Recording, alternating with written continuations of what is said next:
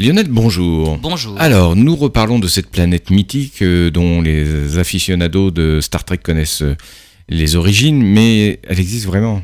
La planète Vulcain. Oui. Alors Vulcain, c'était le nom de l'hypothétique planète que les astronomes recherchaient entre le Soleil et l'orbite de Mercure à la fin du 19e siècle.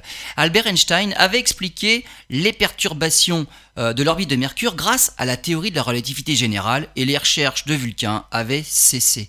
Ce qui reste curieux, c'est qu'on ne connaît aucun objet, aucun astéroïde ayant une orbite plus petite que celle de Mercure. En dehors de la ceinture principale des astéroïdes entre Mars et Jupiter, il existe bien des astéroïdes dont les orbites croisent celles de la Terre. Ce sont les géocroiseurs. Et certains sont même potentiel- potentiellement dangereux pour la Terre. Certains croisent l'orbite de Vénus. Ce sont des sidérocroiseurs. Il y en a même qui croisent celle de Vénus, des herméocroiseurs de Hermès. Mais aucun n'a son orbite entièrement contenue à l'intérieur de celle de Mercure.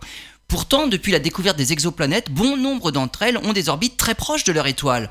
Et il existe bien des orbites stables très proches du Soleil. Alors pourquoi un tel vide à l'intérieur de l'orbite de Mercure? Eh bien, l'astronome Christopher Spalding vient d'émettre une hypothèse pour expliquer cette énigme, en prenant en compte les effets du vent solaire, qui devait être plus puissant à l'époque de la formation des planètes. On se rend compte que les petits objets, alors, à l'époque, en train de se former, ont dû être repoussés. En ajoutant à cela l'effet de la migration des planètes géantes, Jupiter et Saturne, le ménage aurait donc été fait naturellement durant les quelques dizaines de millions d'années au début de la formation des planètes. Des processus auraient rendu le système solaire finalement encore un peu plus particulier.